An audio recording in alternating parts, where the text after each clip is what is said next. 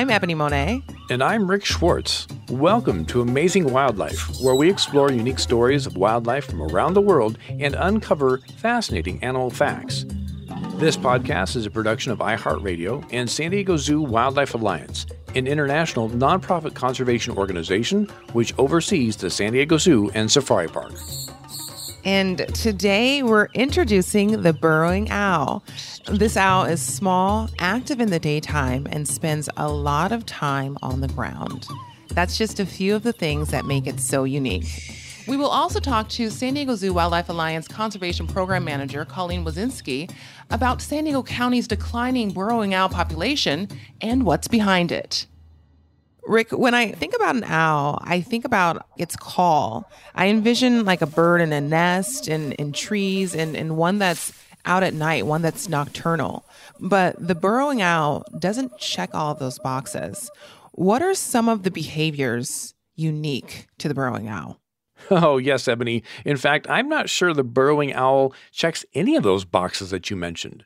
When it comes to behaviors unique to the burrowing owl, I think most of us would probably guess, well, the act of burrowing. I mean, after all, these mostly diurnal or daytime dwelling birds, they nest underground in burrows, and burrowing is right there in the name. But interestingly enough, although the term burrowing is part of their common name, they don't really burrow or dig that much. In fact, they tend to take over the abandoned burrows of ground squirrels, prairie dogs, and tortoises. Now, they do some of their own digging and burrowing to make the space suitable for their needs, but for the most part, they let the other animals do the majority of the work. And the burrowing owl also has a unique look. It has like a, a round shape and a round head, like other owls I've seen, but it's so much smaller. How would you describe how a burrowing owl looks compared to other owl species? Uh, well, here's the thing, Ebony. There are over 200 different species of owls around the world. And they all range in size and shape and coloration. From, get this, the smallest one, it's so cute, it's called an elf owl. And it only weighs in at about 1.4 ounces, to then the largest, and this is a big bird. The largest is the Blakiston fish owl coming in at, get this, 11.2 pounds. Now, I think as humans, we think, well, it's not that big. Owls are much lighter than they look. So to weigh in at 11.2, they're pretty big. But we're talking about the burrowing owl, and they come in around five ounces, so just under half a pound. And they're on the smaller side of the scale of all those 200 different owl species. And to kind of get away from this here, the, the weight numbers, if everyone listening is having a hard time imagining these, these different numbers and weights, think of it this way. The Blakiston fish owl stands about as tall as the standard fire hydrant, whereas our friend the burrowing owl is just slightly taller than a standard pop or soda can. But setting aside the burrowing owl's smaller size, they do have what we might consider more traditional owl traits. For example, their eyes look rather large compared to the head. They have the sort of that brown and tawny colored feathers, a very sharp hooked beak, and sharp talons at the end of their feet, uh, like other owls do, and just like other owls as well, they are true birds of prey, meaning they hunt other living creatures. And Rick, we we've sort of glided right over one of the owl's most recognizable traits, which for me is is of course its call. What does a, a burrowing owl sound like? Glided, huh? I see. You're getting into the puns here with me. I appreciate that. I, I can I can enjoy a good pun here and there. I try, I try. well, I hope you and, and everyone else do, does not expect me to go into my owl calling routine here because it's not a good one. No one needs to hear that. But we can imagine the traditional hoot hoot or hoo hoo of the great horned owls, which is very popular, the one we tend to traditionally think all owls must do. But um, just kind of think of that call similar to a great horned owl, but much quieter, almost a muffled sound in a higher pitch for these smaller birds like the burrowing owl. And like all owls, they have a range of different calls meaning different things. So you can hear a lot of other sounds from burrowing owls too.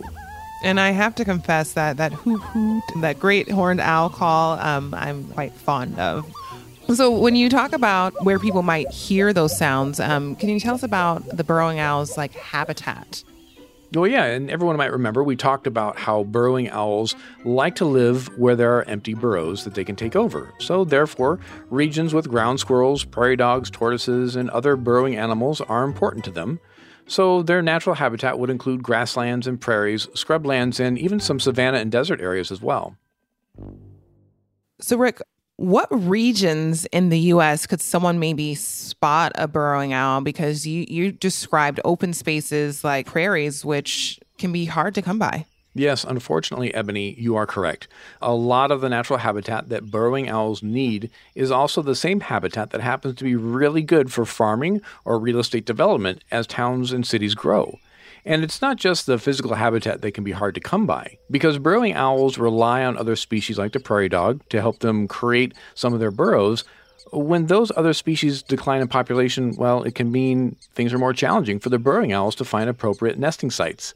And currently, in the U.S., there are populations in Florida, in the Midwest prairies, and the Southwest, including right here in San Diego County. Wow, I'll have to listen for them now that I'm more aware.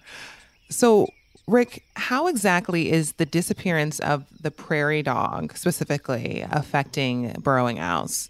Yeah, Ebony, it goes back to what we have said in previous episodes about how all species are interconnected. The prairie dog and the burrowing owl have what's known as a symbiotic relationship. Prairie dogs dig tunnels with many different openings, dens, and burrows, and they will move on from those tunnels, abandoning the dens and other things to make new ones. And for burrowing owls, these are perfect locations to take up residence and make a nest. Prairie dogs and burrowing owls also have to deal with similar predators such as hawks, badgers, bobcats, coyotes, and others. So, burrowing owls and prairie dogs will give out warning calls when they see predators. So, when your new neighbor is just as concerned about the animals that want to eat you as you are, well, that's definitely a benefit. And it's not just prairie dogs. You know, here in Southern California, burrowing owls rely on ground squirrels and desert tortoises too. Without these other animals, there are fewer options for appropriate nesting, if any, really, for the burrowing owls. Wow, that sounds like very, very tough conservation circumstances for the burrowing owl. So, what about the the food source? What's the status of their food source? What types of things do burrowing owls eat? Yeah, I'm really glad you asked that because we're talking about the relationship with prairie dogs and ground squirrels. And I think a lot of people think, you know, well, geez, owls eat rodents like that, don't they? Well, burrowing owls, of course, like we mentioned, are smaller and they live in close proximity to these prairie dogs and, you know, ground squirrels for a reason.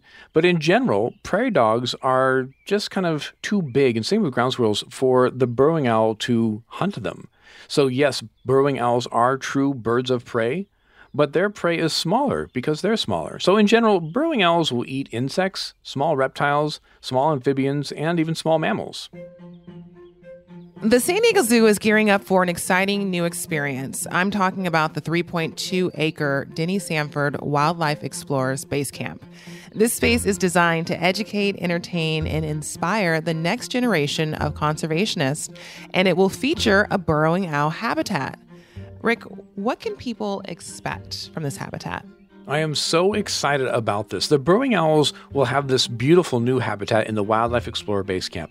And not only is it set up to show our guests their natural environment, but they're sharing the habitat with our prairie dogs. I can't wait for everyone to see this because, you know, as we've been talking about it, it's so important how this relationship works between these two species. Wow. So people can visit the San Diego Zoo and see the prairie dogs and the burrowing owls. Um, and at the San Diego Zoo Wildlife Alliance has also made it easier for people to see burrowing owls in nature. Can you tell us about the burrowing owl cam and, and what's that all about? Oh, yes, Ebony. Our cams are honestly so amazing. And I'll tell you what, our live wildlife cams became so popular, especially when we all had to stay home from work and school due to the pandemic. We found that people from all ages, all over the place, were going to the San Diego Zoo website and clicking into our cams to see some of their favorite animals. And those live cams are still active today, so people are going to always go over there. They're always worth checking out and seeing what's going on with our animals on the website. Now, at the San Diego Zoo Safari Park, we do have burrowing owls people can see in their habitat. And like you mentioned, there will be some at the San Diego Zoo's new Wildlife Explorers Base Camp. But we also have a quiet area away from everywhere else where we have burrowing owls for our breeding program we've been able to set up cameras both in the nesting area and outside of the burrows. This allows people to see the owls go about their daily activity. Oh, and also, this is the best part you can see the baby chicks once the eggs hatch in the nest. And I can tell you this the burrowing owl cam was very popular in my household last season as we watched and waited for the eight eggs to hatch and witnessed then the chicks growing up with their parents. Sounds like a cool experience. We'll have to check it out in our house as well. In a moment, we're going to be checking in with the field team leader of the Burrowing Owl program that is in charge of placing the research cameras in the burrows and overall study of the ecology and conservation of burrowing owls in Southern California. But first, this. Now it's time for the San Diego Zoo Minute, an opportunity for you to learn what's new. San Diego Zoo Wildlife Alliance researchers have joined a binational, multi agency partnership to save the endangered peninsular pronghorn. Eight pronghorn antelope were recently fitted with technologically advanced solar powered GPS enabled radio collars. Their movements will now be plotted against a map and overlaid with landscape data to paint a descriptive picture of the lives of these rare animals. This information could help save their lives. And now for a fast, fascinating fact. Peninsular pronghorn are the world's second fastest land mammal after cheetahs, able to run at speeds up to 60 miles an hour.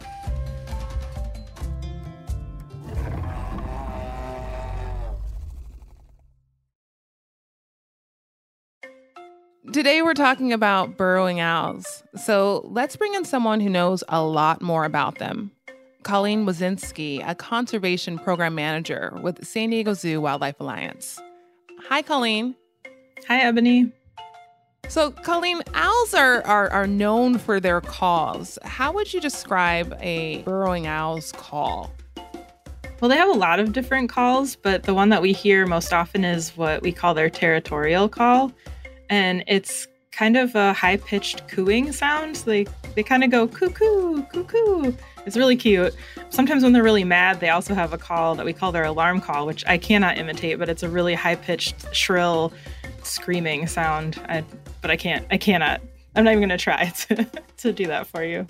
And I understand that burrowing owls are found right here in San Diego County. So I was asking about the call because I'm curious if possibly I may have heard a burrowing owl and just didn't realize that. Would you think that most people here in the area may have heard that sound before? Or? It's unlikely because they aren't found in very many places in the county right now. Unfortunately. yeah. They do sound a little bit like a mourning dove. So you could potentially mistake a mourning dove for a burrowing owl. But they really are, at this point, restricted to very small patches of habitat, mostly in Otay Mesa. Um, but we've been working on expanding that population so they can also be found now in, in the Jamul area and in the Ramona area. So, yes, tell us more about the ongoing conservation program. Yeah, so I'll back up a second. Here in San Diego County, we have a population of burrowing owls that breeds here in the county. And then we also have owls that just come for the winter. So they might breed in Canada or up in Washington or Oregon. And then they come down here to spend the winter where it's obviously warmer and there's not snow and there's more food to be found.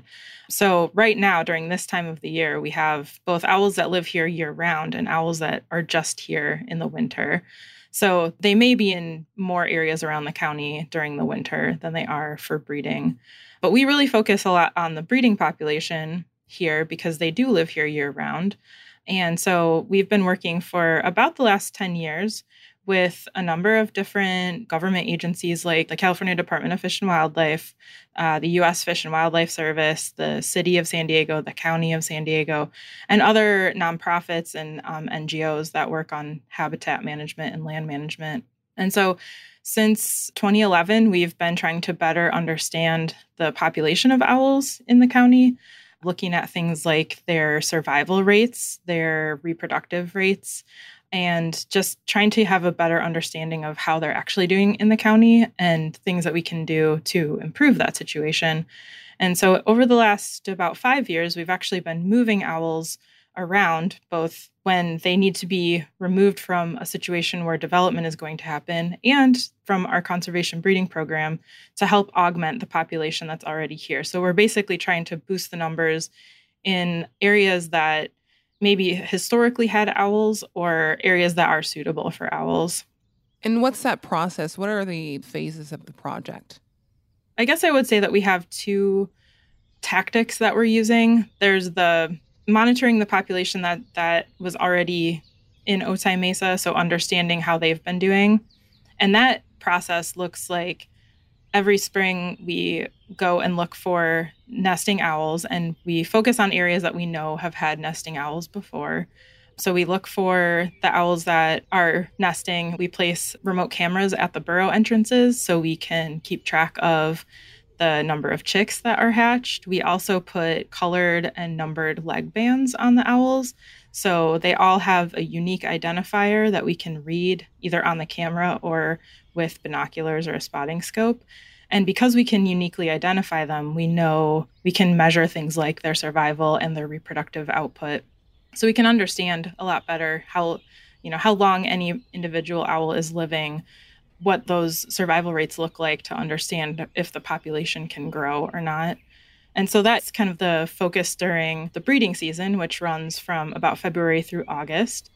And then in parallel to that, we also have our translocation program where we are moving owls that may be in the way of development or we're moving owls from the conservation breeding program. And in th- that situation, we're generally putting owls into sites that didn't already have owls, but are protected areas that have good habitat for owls. So we're really trying to expand the population so that we, I guess, gotta get the pun in there, so we don't have all of our eggs in one basket with the Otay Mesa population. So yeah, we're trying to make sure we have enough owls in the county. so, Colleen, San Diego Zoo Wildlife Alliance has partnered with a number of other organizations to help protect burrowing owls. Can you talk to us about that? Yeah. We work in collaboration with a number of different government agencies like the U.S. Fish and Wildlife Service, the California Department of Fish and Wildlife, the City of San Diego, the County of San Diego. And we also work with other non governmental organizations like the San Diego Habitat Conservancy, who owns and manages land throughout the county. On some of those areas, they're managing habitats specifically for burrowing owls. So, all of the work that we do with burrowing owls, other than at the San Diego Zoo Safari Park, are on lands that are owned or managed by other entities. And so having those partnerships to help manage the habitat and to actually build capacity as far as being able to monitor the owls and teaching and learning from them about different techniques for habitat management and protections for for different animals is really important. So it's a multi-team effort to protect these yeah, we've got a great team here at the San Diego Zoo Wildlife Alliance, and we work with a lot of other teams. So it takes a team and it takes many teams. So tell us about the process of reintroducing an owl um, to an area or introducing an owl to some of these new locations. Yeah, other than that soft release technique, one thing that we've tried to do to improve the process is to make the owls think that they're moving into an area that already has owls because they are a semi colonial species. They are social, they like to be around other owls.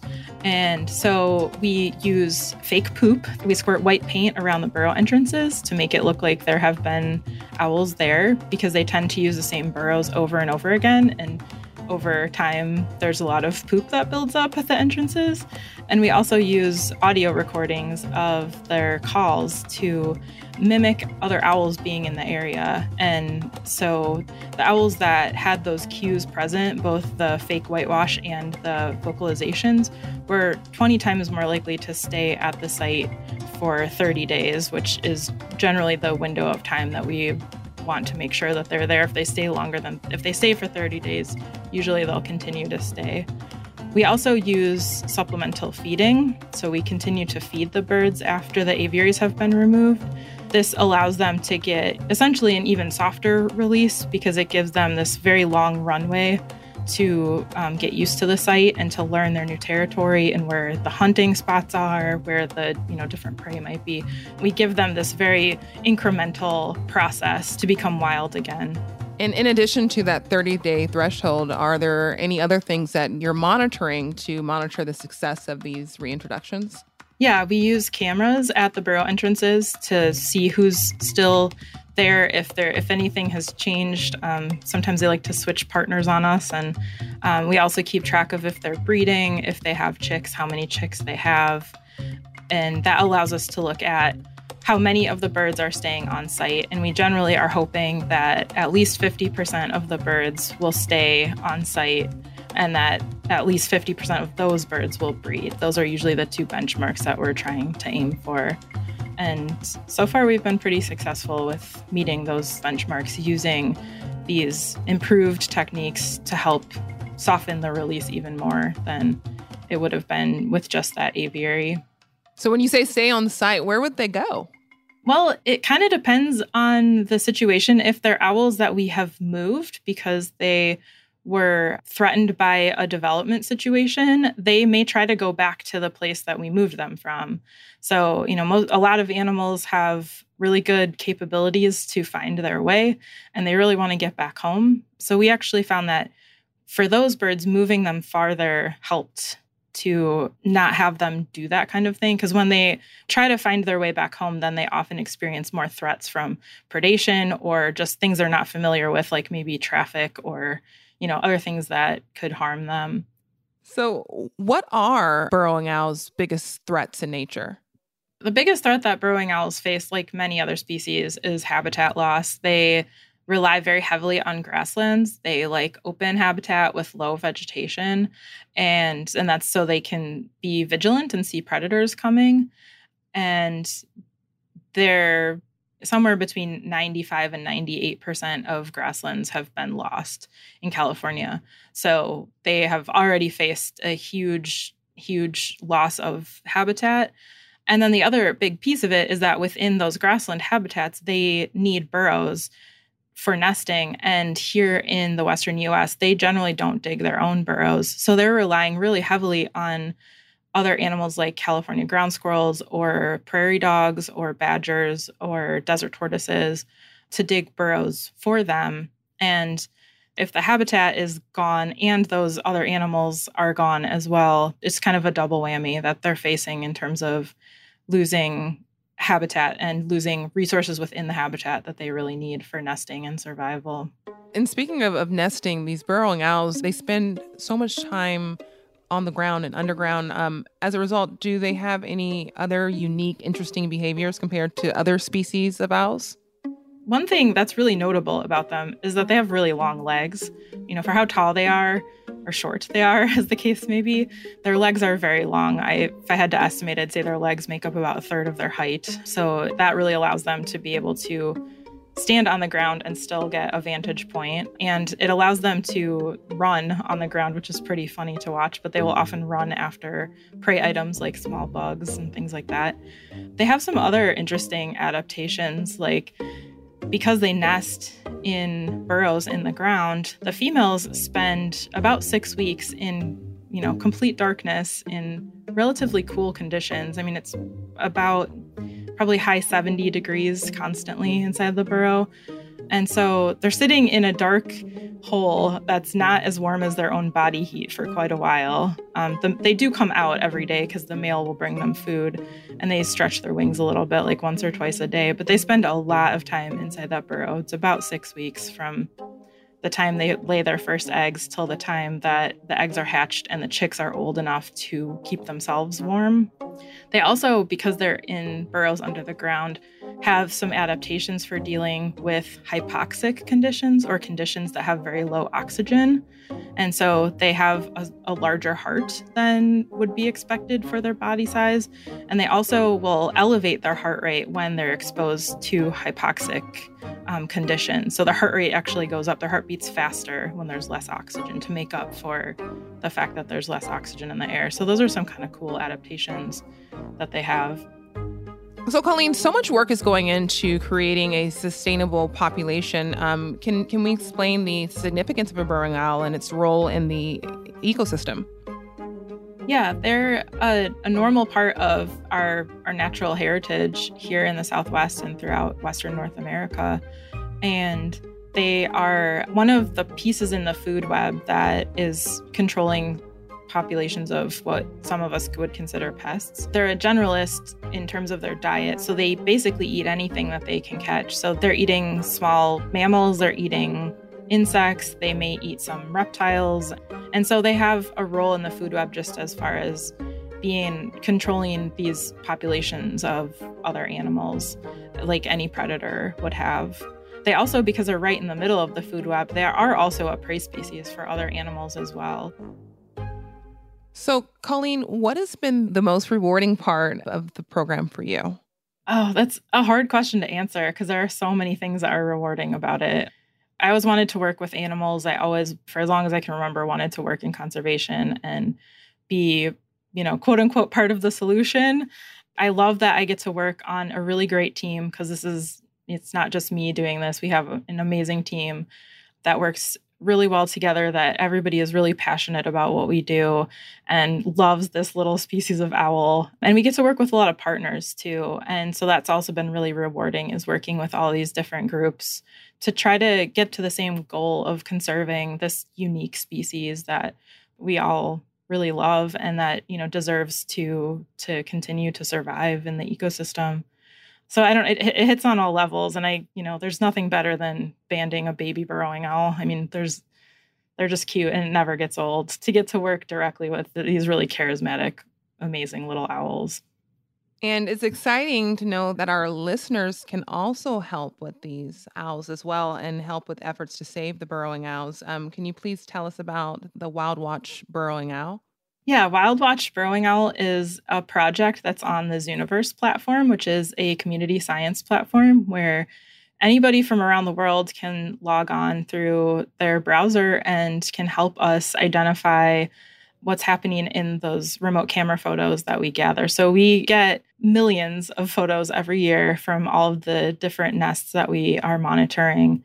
And it takes a lot of work to go through all those photos to see if there is anything of importance in them. And so on Wild Watch Burrowing Owl, volunteers can help us identify if there are prey items in a photo, if there are birds that are banded in a photo and what their band IDs are, if there are predators in a photo, if there are any visitors to the burrows like rabbits or squirrels.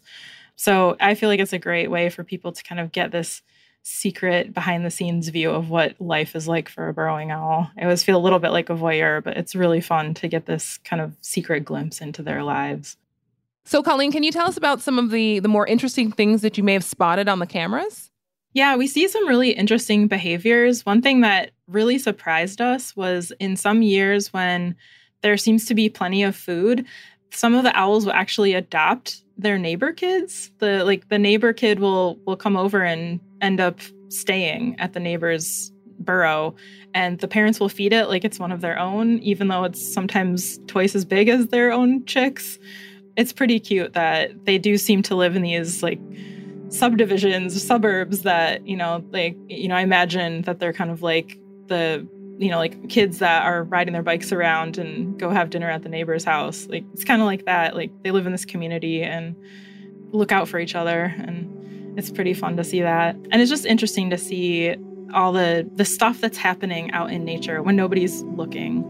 You know, like when we're all in bed sleeping. There are rabbits coming by to check it out. There are mice that flit through the field of camera when the owls are sitting right there, and you're thinking, you're a little crazy, little mouse, because there's a, something that can eat you right there. But there's just all this stuff happening when none of us are paying attention, and it's kind of magical to get to witness that. And people can see for themselves by going to the Wild Watch Burrowing Owl program and logging in. Yeah, it sounds like a lot of fun. And Thank you so much, Colleen. Colleen Wisinski, Conservation Program Manager with San Diego Zoo Wildlife Alliance. Thank you. Thanks, Ebony. Thanks for listening. We hope you learned a lot about the burrowing owl. And be sure to subscribe and tune into next week's episode when we share the story of a beautiful pollinator that likes to flutter by. I'm Ebony Monet. And I'm Rick Schwartz. Thanks for listening. If you would like to find out more about San Diego Zoo Wildlife Alliance, please visit sdzwa.org. Amazing Wildlife is a production of iHeartRadio. Our producer is Nakia Swinton, and our executive producer is Marcy DePina. Our sound engineer and editor is Amita Ganatra. For more shows from iHeartRadio, check out the iHeartRadio app, Apple Podcast, or wherever you listen to your favorite shows.